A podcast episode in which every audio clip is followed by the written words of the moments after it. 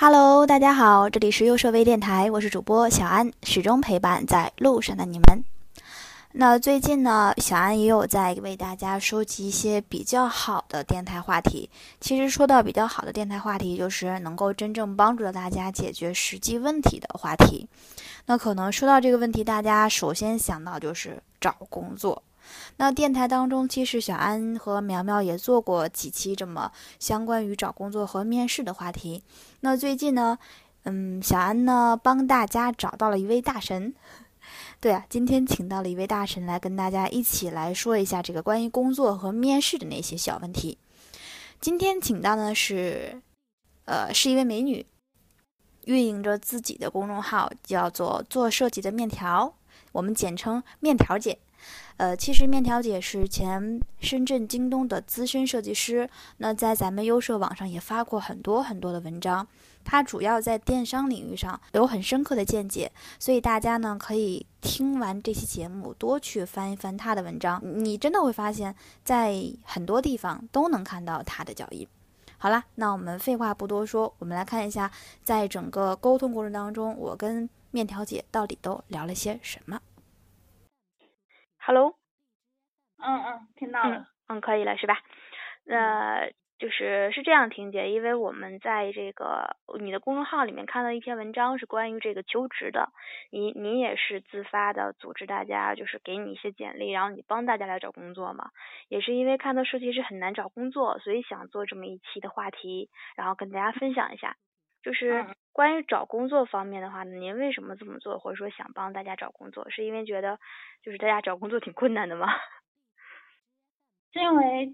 因为我我有这个公众号嘛，然后后台呀或者一些微信私聊，经常会就是前段时间就很奇怪的一个现象，就是发现很多人都是问我一些找工作方面的问题，嗯嗯，然后然后之前也看了一些文章，就是在朋友圈有人分享的嘛，就说什么嗯，就是一些创业公司什么倒闭潮啊，什么裁员呐，就这些文章都挺。看起来好像挺吓人的。对我自己也经历过一次创业团队失败，突然间就解散了，挺吓人的。对对，然后我就想，难道这段时间大家找找工作比较困难还是怎么样嘛？然后我就想，既然我有这个公众号，虽然粉丝还不是很多，但是也可以做一点点小事情嘛，然后就帮大家收集这些简历了。对，这个真的是一项很大的福利。那婷婷，你看你也接手这么多的简历了，也是跟很多公司打过交道，包括比较了解工作这方面的事情。那你认为说咱们现在关于设计师方面，什么样的设计师具备什么样素质的设计师，才会说更好的找到工作，更更容易找到工作？嗯，首先我觉得，他每个公司可能是不一样的吧。嗯。他每个公司不一样，他可能那个要求不一样。但是有几个方面可能应该是所有公司都是都是比就是所有公司都比较喜欢的一些一些嗯特性什么的吧。我举几个例子吧。嗯。就比如说好学这一点。嗯，这个很重要。因对，因为你在所有的工当中肯定是会遇到很多就是一些未知的事情，肯定是需要不断去学习。嗯。这样才不容易被淘汰。再一个就是。嗯，设计师嘛，肯定是少不了创意和执行力方面的。对。嗯，所以所以这个就是在你嗯，就是你从你的作品中可以表现出来。所以所以说很很多设计师他可能就是说，设计师找工作他最主要的就是看你的作品。对。嗯，就是这一点，就是从作品里可以体现出你的一些创意和你的执行力。再一个还有很重要一点，我觉得应该是自我驱动力吧，就是。就做事情可能是比较比较主动，就让人感觉你是一个做事情比较主动，不是那种很被动的人。这这种这种特性，我觉得其实可以在在聊天中也是可以感受到。就那是面试的过程当中，对吧？对，在面试过程当中可以感受到，就是他他说话，有的人说话的时候，就他那种神态状态呀，还有就是都是可以表露出来的。嗯嗯。就是嗯，比较比较。比较被动的人和比较主动的人，他们好像我印象中就是说，感觉有自我驱动力的人，他的那些思维啊方式哈，思维方式还有那种思考方式，好像就是逻辑能力比较强一点，感觉。嗯，对，应该都是这样吧，就是主动的人才能抓住机会，对吧？对对对。哦。这个这个，再然后就是诚实守信这些吧，好像不管。就是三观要正，对吧？对 对对，就是这些，其实不是设计公司，应该也会比较注重这个方面的。嗯，那也就总结出来就是你说这几点，就是首先好学，然后呢要主动，然后设计师要体现在自己的这个作品上你的能力，包括最后你的三观要正。其实不止设计师，只要是一个基本的求职或者说一个从事从业者，都应该具备这几点的，对吧？嗯，对对，因为嗯嗯，因为所有的所有的老板招你过去，肯定是希望你在那边能够就是。踏踏实实做事儿的是吧？对，踏踏实实做事情能长久下去。然后有时候有时候会涉及到一些公司机密啊，就不要 就不要随便向外透露那种。嗯这可能就体现在一个诚信方面的吧。嗯。那其实说到找工作，最近这个设计行业你也知道，就是很多设计师突然间就变成很多设计师了，在找工作。那你认为一个设计师很频繁的跳槽，就是很频繁的去找工作，这样就是有什么利弊嘛？就是弊端是什么呀？可能好一点的，就像我们嘴上说的，可能经历的项目多一点。但是我们大家都知道，频繁的换工作肯定会有些问题，这方面你怎么看啊？我觉得从两个方面看吧。一个是，一方面是就是让别人会觉得你是一个不太可靠的人，嗯，就可能在嗯在就是你和别人对比的时候，别人可能会更愿意选一个比较稳定的人，因为你频繁的，因为他会想，如果我招了你，你又跳槽怎么办？那那我又要付出更多的时间和那个成本去招另外的人，他可能会考虑到这个，所以所以这一点是不太好的。还有一点，我觉得应该是对自己。对自己有一些不利的方面吧，嗯，因为，嗯，因为你做任何一个事情，或者你获得任何一个什么成果啊，都是需要一些时间去积累的。你可能就是说，你有的有的人，我我接触的有的有的设计师，他好像一年会跳槽五六次吧，那你可能在那里就是很。本来那个东西可能是需要你花一年或两年时间才能去摸透那个公司的一些文化或者一个项目的它一些方法什么的，但是你只工作短短的几个月或者几十天你就走了，可能你只能接触到一些皮毛，就是深的东西你接触不到。对。所以这样，嗯，这样评判的话，你就你就很难去长期的坚持做一个什么事情。就像就像现在很多人他可能比较浮躁嘛。像我我平时写文章那种也是，就很多人他会说读那种很长的文章他读不下去，没有耐心心，对，就没那种耐心，我觉得这一点也是一个很很大的问题。就是现在都是很着急，包括很想快速的去做一些事情，但是他频繁的跳槽，其实适应适应也需要一段时间的，对吧？对对，就是有可能他他就是遇遇到一点点小困难或者不如意，他可能就走了。但是其实往往往往一个人的成长，他可能是你要把那个你觉得最最难受、最不好过那个东西扛回去熬一段时间，你才会看到一点小希望那种的。很多人他就是遇到一点困难，他就逃避就走了就跳了，这样就失去了那种锻炼的机会了。我觉得。嗯，是这样。其实，首先每个人的想法都是好的，想多学点东西，或者说想提升一下自己。但是，可能频繁的换工作并不是一个很有效的一种方式。这样说对吧？嗯，对的，对的。嗯，还是需要时间积累的，我觉得。嗯，说到积累，就是大家都是想用业余时间多学习嘛，就包括换工作也是想嗯认识新的人，换新的环境，包括经手新的项目。那我们在目前的状况下，就是可能。经常会有人问我，就是你是怎么利用你自己碎片化的时间来学习的？但是我觉得自己可能不太会利用这个碎片化的时间。那说到找工作的前夕，就是很多人想在现在已有的工作这个岗位上，用自己碎片化的时间来学习，让自己更好找工作。那关于这个时间上怎么把控会好一些？呢？有什么建议吗？我觉得，我觉得这个碎片化也要分情况。嗯。就。就看他有多碎吧，多碎，你比如说，就有的有的时候，比如说，比如说你嗯坐车的时候，这种算是一种碎片化的时间。还有就是你吃饭的时间，再一个就是你 就偶尔上厕所那些时间，就就这些都算碎片化时间。但呃，我我的我的感受是，像像上厕所这种碎片化时间，它可能会比较短一点。这种短一点的话，我可能会，如果在家里的话，我会带一本书。我我是刷新闻。你是刷新闻？对我我我在家里的习惯，我是我是带带一本书，然后就可以就上的时候可以翻一点。再一个就是，如果是在公司的话，可能就拿手机拿手机刷一下最近有什么热点啊或者什么，嗯，就这样。然后遇到好的就把它收藏起来，以后有可能会用到。嗯，如果是像坐车坐车或者嗯。就是那种比较长一点那种碎片化，对，稍微长一点的碎片化。对，我觉得像我的话，因为我坐车晕车，所以我坐车的话是是不会去盯着手机看或者盯盯着书看的。对，那样会更晕。对，那会很晕。所以像我这种情况的话，我会我会闭着眼睛，然后冥想，我会想想把我把我接下来可能要做的一些事情，就在脑袋里捋一下。嗯。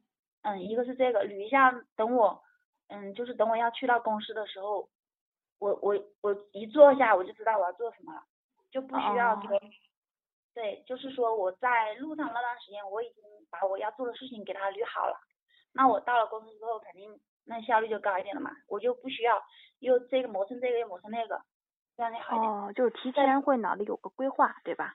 对对对，我会选择冥想，或者有时候，嗯，如果。如果什么都不想想的话，那就就就看一下窗外发生些什么事情啊，或者观察一下周围的一些人什么的也挺好的。因为我发现，就尤其作为设计师的话，我们平常经常说说要观察周围的什么什么事情，观察人，观察生活。对对，这一点我觉得，嗯，如果你什么都不想干的话，你可以用碎片时间来观察你周围的人，这个也挺好的。就像我现在写文章的感受也是。很多写文章，有时候你之所以那个，很多人会说，哎，你写的文章好像，好像比较能贴近贴近他们的一些生活，好像他说，哎，为什么婷姐你老是像一个蛔虫一样，明白我心里讲什么，要讲什么，要知道什么？我感觉可能就是我平常有这些习惯吧，就有一些观察和冥想的一些习惯，就不自觉的就种在脑袋里了，可能后面某个时间段它就蹦出来了，嗯嗯嗯，就是这样，就是不一定对，嗯。就这些时间的话，就是你有可能会觉得，你好像别人看着你觉得你什么都没做，但是其实你是在观察或者想事情，这个其实也是一种积累，也是一种利用你的碎片化时间的，不一定说要具体的去做什么事情。哦，就说这些时间可能并不是说我一定要规定自己在什么碎片化时间做什么事情，可能说只要能让每一个碎片这个时间变得有意义一点，真正做一点事情就可以，对吧？对对对，是有意义的，然后是你自己觉得想去想去做一点什么事情了，或者你我也就是在我看来的话，就不一定是说你非要看一些资讯啊，或者非要看一些。或者一些教程文章啊，这么这种什么才算是学习？你平时观察生活的每一每一滴，就是点点滴滴那些，我觉得也算是一种学习的。嗯嗯，这一点确实是。嗯。怪不得很多人都在问我，我说其实我也不知道自己碎片化时间在做什么，就是抱着手机或者或者说是发呆。对对，嗯，如果就是看看看怎么看待这个东西吧。嗯。确实就可能像像我现在是像我们做设计啊，或者一些写写文章之类的，可能会对这方面会需要敏感一些。可能在我们看来，这个就算是一种学习。但是你在你在那些其他一些职业，比如说嗯嗯怎么说？其他的职业，嗯。就就其他一些职业就不需要像我们这样发挥很多想象力啊，或者观察什么，他们可能会觉得这是一种浪费时间吧，就可能要针对不同的人。对对对，是不同的人可能想这个时间还不如休息一会儿呢，对吧？对，还不如睡觉。对，虽然我也这么想，但是我不能睡。嗯。对，我有点感觉我们两个说的有点跑题了，我们还是说回到这个工作上，找工作求职。就是我在做这期话题之前呢，我在群里面也就先跟大家收集了一下。我说你们天天嚷着找工作，对吧？那我现在要做一期关于求职方面的工作，就什么 要做一期这个 关于求职方面的电台。然后你们有什么想问的或者想知道的，你们可以说一说，反正我不一定能回答。就可能大家比较关注的问题就是。啊，我去找一份工作，那我收到一个面试通知的时候，我怎么样去快速了解一个公司的基本情况，或者说怎么判断它是不是靠谱的？那这种情况下，我自己的做法可能就是上网查一查，可能也就只能通过官网来了解一下了。那婷姐这方面你有什么经验吗？这个我觉得呃有好几个途径，就是你刚已经说了一个嘛，就是上网查。嗯。现在基本只要这个公司，它在网上都能查到信息的。要查不到的是不是就不应该去了？查不到的，要么就是太小了，要么就是可能被网限制了。哦，这样。应该可能性可能性很小。嗯。还有几个，还有其他几个途径，我觉得，就你可以问自己的家人朋友。再一个就是现在几乎每个人都会都会加，少的也有好几个群嘛，然后多的话可能加了一二十个群也不一定是吧？嗯，所以你这种情况，你也可以在群里问一下其他人，问一下群友，对吧？对，对，你就毕竟毕竟人多力量大嘛，说不定他们就有人知道了。然后再一个就是，呃，如果如果刚好碰巧碰巧有人听过或者了解这个公司，那你再跟他细谈，然后找就是有可能待过的人呐，或者跟那个跟这公司可能。有类似的一些，啊啊，对，有类似的工作经历的一些人都可以问一下他们。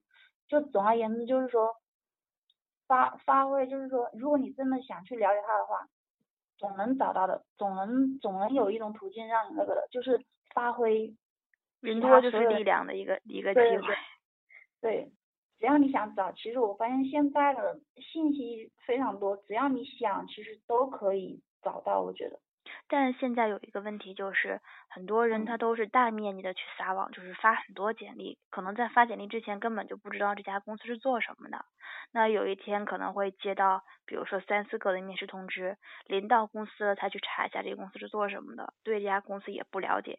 其实这样去面试也不是很应该的，也不也不是很好，对吧？对对，这个我觉得不应该。我现在别人如果问我这方面问题，其实我都是建议他。就首先，首先他肯定是要准备作品啊，准备简历什么，但是但是最好是有一个目标，因为你不同的公司，他需要的人是不一样的嘛，是吧？嗯。他需要一些特性是不一样的，所以我一般会建议，嗯，我会问他，我说你想做什么，然后我再了解一下他的性格，嗯，性格特点或者就他一些擅长的一些方面的东西。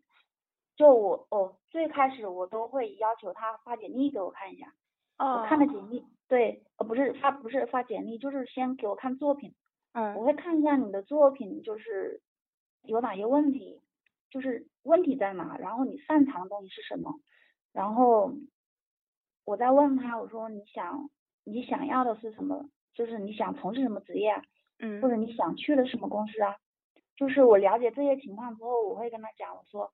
我说你最好是有一个明确的，就是一个目标，你想去什么样类型的公司？那针对这个公司的话，你可能就要去做一个特定的一个那个简历，就不要那种撒网一样的。哦，就是不要很多公司都只用一份简历，对吧？这个我之前也有说过的。对对对，因为像像他，嗯，像他不同的公司，他可能侧重点不一样吧。对。像像我的性格的话。我是慢慢才发现，我我我我可能会比较适合喜喜欢那些自由啊，或者可能大部分都是我这样，大部分都是喜欢自由什么一些工作环境那种是吧？嗯。那那这样的话，你肯定要去一个比较符合符合你这个性格那种去的那种那种团队。就是要去一个让自己能开心工作的地方，就是符合自己期望的。对我我说一下我的经历吧，就是。嗯。嗯，就是我我去到深圳京东那边的那个经历就是，嗯，我之前找工作也是，我之前在外包工作嘛，然后找了外包休休息了一段时间，我就准备了自己的简历，然后之前也在网上有投简历，但是但是就是杳无音讯那种，就是没有回复是吧？对，没有没有回复那种。后来就嗯，通过朋友，通过朋友有推荐嘛，推荐，然后嗯，他也是帮我看，帮我看我的简历还有我的作品，觉得我适合去哪里，啊，然后就帮我推荐了，然后就推荐到了嗯。深圳京东那边，其实这个以前它是叫，它以前属于腾讯电商的。哦。嗯，然后，嗯，刚好刚好，嗯，就是我们的我们的老大，就我们老大他刚好是一个，就是他是那他他刚好他的性格是那种特别呃开明，然后很就是接纳性很很很强，然后。各种说话呀，各种包括你跟他聊天那种涵养，就是给给人感觉就是，哎呀，这个就是我想要的团队。然后对，然后跟他聊天，他也会发现，就是说，嗯，他希望就是也是因为我在简历上写的是，我说我说我希望找一个就是能共同进步的，嗯，就是我不是那种怕吃苦的人，我就是怕你不给我苦吃，我就是希望，对对对，我就是不怕吃苦。然后我就是希望融入一个能互相共同成长的团队，然后嗯，能够比较快乐的那种，在成长和快乐中那种工作那种嘛。然后刚好就是他们，他们就是看了我的简历之后，就是可能是我在简历中的一些描述啊或者介绍，也给他们这种感觉吧。嗯。刚好就符合他们要招的那种那种。就用人标准。对对对。而且还有一点，我当时在简历里是，呃，加了一点手绘，小的手绘那种，然后刚好就是说，嗯，基本上所有的面就是手绘是可以给自己加分的。他看到这个之后，我只记得当时那个老大问了我一句，就是说，你那手绘是你自己画的吗？我说对啊，都是啊。然后嗯，他就后来就就没有说话了。我感觉可能这个有一点加分吧。所以说，你你不同的公司、不同的企业文化，他可能，嗯，关注的点是不太一样。对，关注对关注点不一样。然后我以前也待过那种就是比较传统那些企业公司，那种公司的话，就明显感觉就不适合我了。他是那种，他是那种嗯，上班上班是上六呃五天半的那种。哦。然后每天，对，每天早晨。必须规定，就是说早晨必须要呃八点半到，然后就是不是那种弹性制的，对吧？对，不是弹性制的。然后就是下班之后就必须要几点之后下班，就是他这些方面都让人非常限制，而且他他做那些项目啊是是农副产品方面的，那跟我肯定就不太不太符合那种，因为我比较喜欢时尚啊或者个性一点那种东西。就这那段那段时间待那个公司就待了，感觉不是很不是很舒服。后来，后来后来就就就就离职了嘛。对，我记得找工作其实就是在找一个能跟自己发展规划一致的一个平台去工作。对对，就是能跟自己气质啊，或者就是其实他们招人也是的，他们想招的人可能就是跟他团队气质比较相似的一些人。对，比较契合的。嗯。那这个的话，可能就通过你的简历、你的作品，还有跟你聊天的时候，都是可以了解到的。其实这都是经验，特别宝贵的经验，就是能够让大家听到之后觉得避免他们就是走弯路啊、走错路啊这些这些的一些经历。对对，所以反正肯定是，肯定是就是要有针对性的。哦，还有一点就是，嗯，我收到那些简历，我就发现，就很多人。他就巴不得把所有的他所有做的东西都写上去，全部都写上去，然后所有的作品都放上去，很小很小的图片也放上去，就是巴不得什么都展示出来。其实这个根本没必要，你展示你觉得最好的几个就好了。嗯，然后剩下的都整理到作品集，对吧？就是对，整理整理几个，嗯，不是作作品集，就是你作品集你就展示一些你最擅长。然后最想表现的那几个好一点就好了，嗯，那些嗯无关紧要的，就在我看来无关紧要，就是一些比如说一些尺寸很小的图啊，或者嗯感觉质量不是很高的图，就不要放进去，这个反而会给自己减分的。哦，我觉得就不是东西越多越好。对对对，别人会觉得一一个是你可能对你自己没有一个很很清晰的认知，你不知道如何选择，所以你一个全部都丢进来。再一个就是别人会觉得你该不会是没有剪没有作品可放了吧？连这个都放进来，哦，就会对这个就会让人感觉就不也不是也算是一种不太专业的那个。哦，我之前有一期跟大家也说过，我说其实你自己在不断找工作这过程当中，你会发现你的作品也是在不断的迭代的，就是可能你自己再回头看，觉得那些作品做的也就是很垃圾的，就这些东西其实是没有必要放的，只放你在当下觉得自己比较满意的东西。对对，一个是当下比较满意，还有一个就是就是有针对性嘛，比如说你是去面试 UI 方面的，嗯，UI 方面的，那你可能。放一些自己的 UI 作品呐，然后还有像手绘作品，手绘作品你是不管找什么找什么设计方面的工作都是可以放，都是加分项，通对都是通用的嘛。但是，嗯，你可能，但是你可能在里面放一些自己的一些，嗯，什么跟 UI 这些不是很搭边的，可能就不太合适。比如说你以前做的一些宣传单啦，或者你平时面之类的，对吧？对对，或者你平时给别人做的一些什么。嗯，名片啊，或者嗯拍照啊，就是那些关搭边就是比较远的，可能就不放就比较好。除非是你做的特别好，那你就放进去，那可能就是加分。你如果就是只是一般的，那那还是不放算了。如果你后面后面会做一些，你让别人去发现，就不要自己展示出来了先。嗯，我觉得是这样。这个这个这个是这样，了解到了。其实还有几个问题，就是我自己是想问的，在面试当中，总有那么几个问题是我们比较怕遇到，就是不太会回答的。呃，比如说第一个问题就是，面试官会直接问你，你的期望薪资是什么样的？这时候我一般都不敢说，我我不知道这个地方应该怎么回答。还还有一些还有一些公司他会直接问，你上一份公司就是对对，你上一份工作多少钱，对吧？对对对，有些会直接这样问，但其实。嗯，像我接触就是大公司的话，我感觉不会直接这么问，一般会问的是些比较小一点的，其其实问的也不太好，是吧？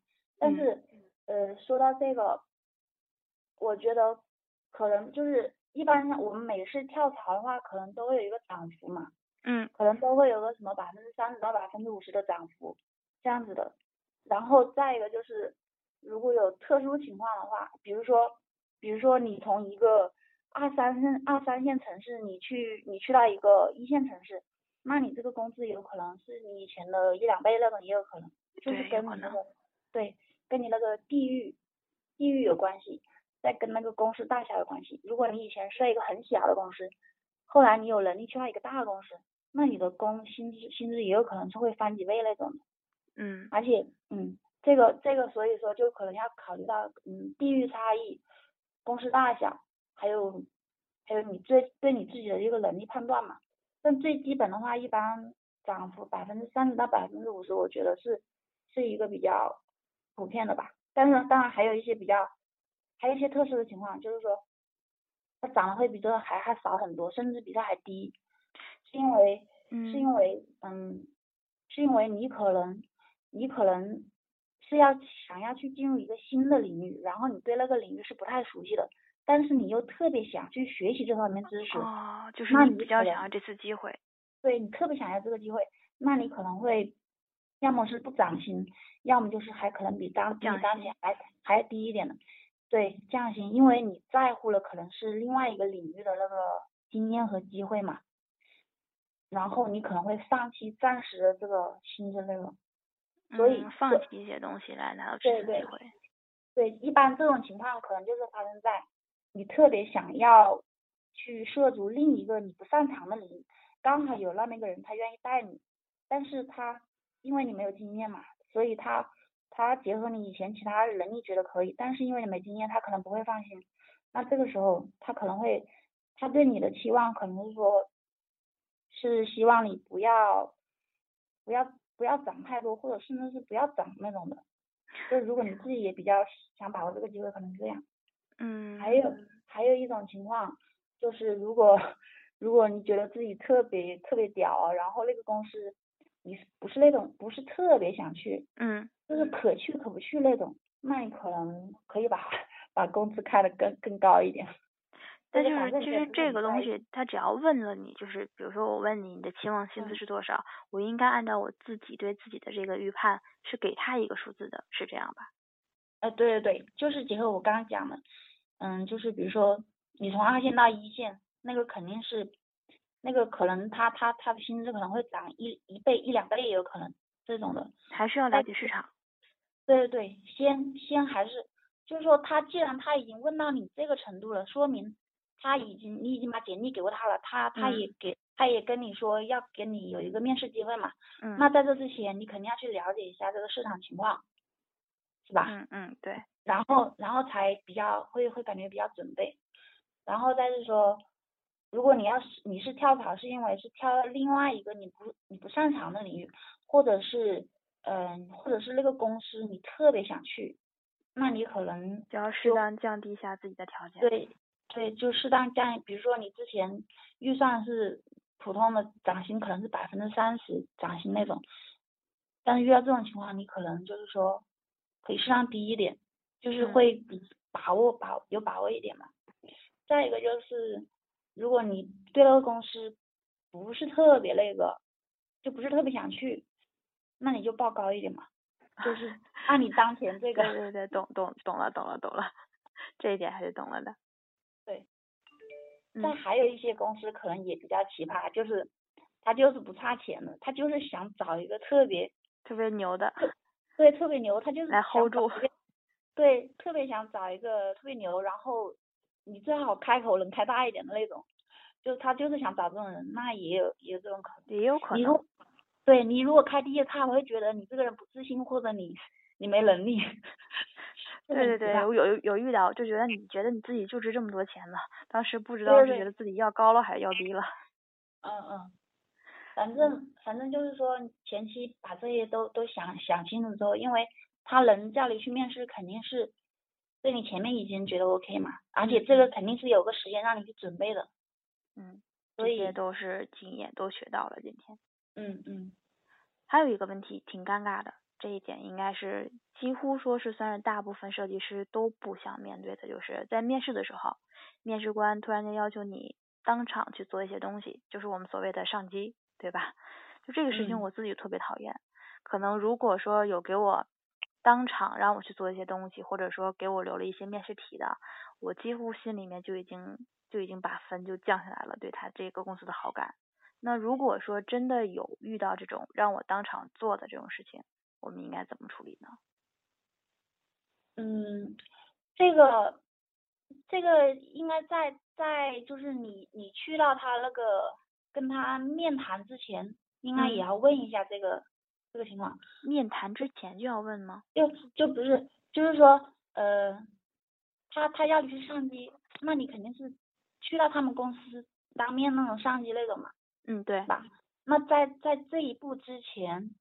你就可以 可以问一下这个，就需不需要上机啊，或者这些情况。再一个就是，再一个就是我我我发现一个情况就是，一般也是那种很小公司喜欢搞这种上机的操作。对，就自以为很懂，对吧？对，但但他如像那种大公司不会这样，大公司他会怎么样？他会嗯给你出出有面试题，给你出一个试题，然后他也不限制说你。你如何达到一个什么效果？反正你在一两一个星期或两个星期或怎么样一个时间段内，给他交一份，就是要么是一个嗯设计稿出来，嗯，要么是一个方案思路构思列出来，或者是改版，对吧？对，一般那种大一点的公司或者稍微明智一点的公司，他都会是这样要求的，因为他们都懂的是什么嘞？就是设计它不是一个你。很少说做就能做出来的东西，对吧？对对，它不是那种你立马就能够，嗯，做出一个什么东西那种，就是它比较特殊一点嘛。太喜欢这种了，但是，但是，嗯，在我经验还不是那么足的时候，我也确实遇到过一次这种情况。我在之前并不知道要上机，然后我那时候工作才，那时候那时候我工作就是两年多一点的时候，两年多一点的时候遇到过这种情况。就是我去之前，我不知道要上机，他也没跟我讲过。嗯。然后我就直接去了。去了之后嘞，先是跟那个大老板聊天，就是聊的还蛮愉快。聊完了之后嘞，他突然说一个说，哎，要不你上机做个 banner 改个东西。对，他说要不你上机做个 banner 给我们看一下吧。我当时 突然一下就就一脸一脸懵逼的状态。对，我说，哎，我之前没给我想过这个，怎么突然叫我上机？好吧，然后我就想，好吧，我当时想，好吧，上就上吧。但是我心里就有点那个，因为有点抵触，对吧？对，一个是有点抵触，一个是其实还是有点没底，因为我们每个设计师他其实都是有自己的素材库和那个字体库的，是吧？对。你你去到他那边之后，我就他的电脑对你来说是一个完全新的东西。我当时就跟那个嗯老板就说，我说嗯啊上上机可以啊，但是。但是没有，就是可能我说我说可能会有一点不习惯，因为你们这边就是我们每个设计师都会有自己的，就是生锅生灶的，用我们东北的话说就是生锅生灶的。对对对，所所以我在做这个之前，既然已经没办法非要上机了嘛，人已经去了嘛，那我就会在做之前跟他先先交代一下，我说首先就是意思就是说，首先你这个电脑我是不太熟悉的，你这里的字体库啊、素材库啊。就是都不是我自己的，我可能会有点不习惯，这个就可能就就意思就是说，嗯，就是给你打个预防针，就就给他打个预防针，就是可能出来的效果不会是你预期的那么高，这样子，如果已经没办法的话，可以可以给他打一个这样的预防针，这样他就不会说对你期望过高，然后最后实验出来效果不是他想要的那种，那可能可能会稍微好一点点吧，打个预防针可以先，再来就是实际实际操作。一般是，一般真的要上机的话，他不会去，不会有个人站在后面盯着你的，所以其实算是还算是自由的。你 你就当什么事情都没有发生，已经上去了，你就干脆安安静静的、稳稳的就这样做起来吧。要是真盯着我的话，我肯定就做不下去了。如果是真的要这样盯着你，我觉得这公司就不要去了吧。对对对，是这样的。这个图他还在后面这样一直盯着你，就。因为就就像怕像是那种应试考试一样，怕你抄袭那种是吧？这种的话，因为你你即使是要检验我那个，你也要你也要模拟一下真实的工作场景嘛。我真实工作场景不可能派个人站一站我后面啊，是吧？嗯。然后是既然没有人盯在你后面，你就你就嗯安心的放开了做吧。放开了做，然后网络资源呐，或者你平时一些群呐，或者朋友啊都在那里。你也可以不懂就去问嘛，就是就是这样子。既然已经上去没办法了，那就先给他打个预防针，然后安 安心心的在做，做到最后结果怎么样？就看命了是吗？就就就看命吧。但一般这种的话，我我是我是出于礼貌就就做一下，我不太我不太抱太大希望，因为这种的话我可能就一开始对他印象就不会太好那种。对对对，是这样是这样，我也因为他。对，因为我就会觉得他们可能对不是那么特别重视他不了解设计，不懂。对对，那这种公司你可能以后要工作那么久，肯定会觉得，肯定还是会。如果对，如果出现这样情况，几乎就能预料到自己以后的地位了。对对，所以说，反正总而言之，你真正一个懂设计的或尊重设计的话，他不会这样让你做的，因为他了解了解设计师他怎么样一个工作工作流程。嗯嗯，就是这样子。嗯，好了，那我们今天就是大家想了解和我自己想要的问题，基本上就这些。那其实呃，工作是对于我们所有人来说，真的是挺头疼的一件事，找工作找工作，因为可能每一天都会有一些小的创业团队在解散着，也就是说一个团队解散就会有一到两个人失业，所以现在大家都去想怎么样能更好的找到工作。呃，所以今天这期节目也是希望能够帮到大家吧。那面条姐最后跟我们这个我们优社的粉丝群，就是我们优社电台的粉丝说几句话吧，包括说一下在哪可以看到更多关于你的文章。嗯嗯嗯，其实其实我们前面嗯就是跟跟小安聊了，这些都是一些都是一些嗯就是关于工作方面的问题。对，关于工作方面，就是说，就就相当于是你一个漫长的过程，中途中途会出现一些，会从嗯中途会出现一些什么事情，然后要要针对不同的事情去解决这样一个事情。但是实际上呢，嗯，实际上最重要的还是每个人都要提升自己的能力吧，就是把自己就是基本的一些事情做好，然后其他的我们前面谈的这些，其实慢慢的水到渠成的都会。都会去得到解决的，就就比如说你是你是做做设计的，那你平时一些基础的知识，比如说三大构成，再一个就是嗯，再一个是如果像我之前说到的手绘，手绘它可能就会涉及到那个三大面啊、五大调啊，还有一些光影方面的，就是说。你不管做什么事情，你要把你这个基础的底子打好。如果你一开始没打好，那你就在后面慢慢要去弥补，因为经济基础决定那个上层建筑嘛。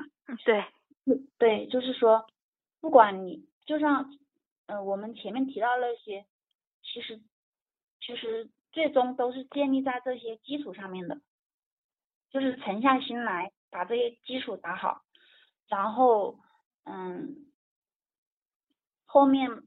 后面慢慢的，你你如果设计，嗯，做设计的话，你到慢慢后面你会发现，做设计它不是一个，它不是一个只是要把一个东西做的好看这样一个问题，它可能是要去解决问题。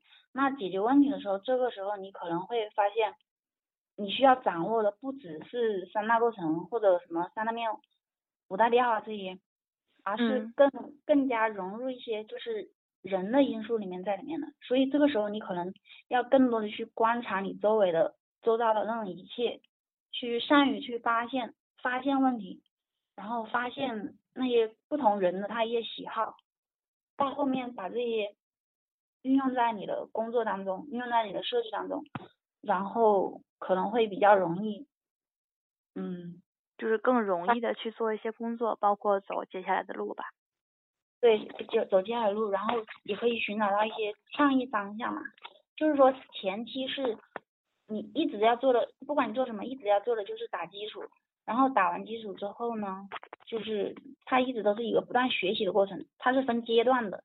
你前期可能是学的是一些基础这些，你后面你会发现，你越来越多的是要去了解一些人性方面的一些问题，要去观察生活中的美，就是这些，最后把它融入到你的工作当中，可能会走得更好。然后再结合结合平时一些前辈啊，或者像像像优设像优设官网上就有很多不同职业一些文章，就是很多教程啊之类的，都都是可以在你成长这个路上给你们一些帮助的。还有小安的优设电台，哈哈哈，好硬的广告，哈哈哈，不过我喜欢。嗯，还有还有我我的话呢？我的话，嗯，可能有些人知道吧，就是我有一个自己的公众号叫做设计的面条，主要因为我我是对电商很感兴趣，电商方面的，嗯，我比较擅长的也是做做 banner 设计，以及嗯，就是以及分析各种 banner，分析人性，就是各方面一些问题，就是结合到我这个 banner 设计啊，或者写文章啊当中来。再有就是我平时也会有一些，也会给给给大家一些职场方面的一些解答，所以大家如果感兴趣的话呢，也可以关注我的公众号“做事情的面条”。这又是一个很难硬的广告，没有关系，他们都已经习惯了我的套路，够硬的。勾引勾引嘉宾把这个 广告说出来。行啊，终于说出来了。其实那个婷姐很多很多文章都在我们这个优售网上有能查到，大家直接去搜索就可以了。关于这个电商方面的以及这个 banner 的构成，其实有很多文章大家都是耳熟能详的，可能就是你们没有太关注到这个作者到底是谁。其实是个大美女，大家可以回去查一下。那也非常感谢婷姐今天这么晚了，我看已经快十一点了，在跟我聊天。那我们会把这些。所有过程当中一些宝贵的经历，慢慢的去分享给大家，然后也也是希望大家如果有问题的话呢，可以多跟我们沟通，包括去关注到婷姐，去跟她沟通设计方面的事情，大家都是欢迎的。嗯，我我还有最后一点想说。嗯嗯嗯，说。就是就是说到那个 banner 嘛，其实嗯可能会很多人会觉得 banner 可能是在电商里面的，但其实不是的，它这个 banner 它可能是所有的设计当中都会用到的，就是比如说你你想象一下，你做的海报，你做的海报它只不过是是种长，就是 A 类似于比如说类似于 A 四纸那么大小的嘛。然后我们平时看到一些 banner 可能是那种长条啊什么，就是说你你各行各业只要是设计的话，其实都会用到 banner 的，所以它不是不只是电商方面，它只在我看来它只是尺寸不同而已，它在我看来是就是各行各业都是会用到的，所以所以 banner 是一个很重要的很重要的点，相当重要了，真的是相当重要了。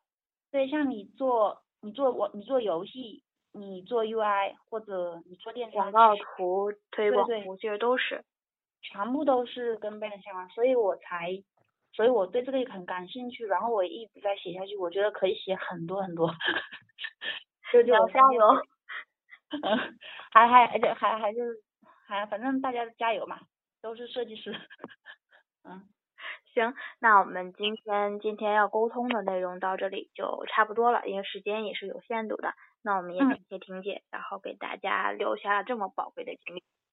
嗯嗯嗯嗯，好，也谢谢优设还有优设电台，谢谢小安。没关系，好，那我先先停止录音啊。嗯，好好，拜拜。那好，我们今天全部的话题内容呢，到这里就已经结束了。因为跟面条姐呢也聊了很多关于工作和面试方面的问题，也希望这期节目的内容呢能够真真切切的帮助到你。那以后呢，小安会定期的为大家请到一些大咖来专门为你们解决一些实际工作上的问题，就是所谓的你们想要的专访。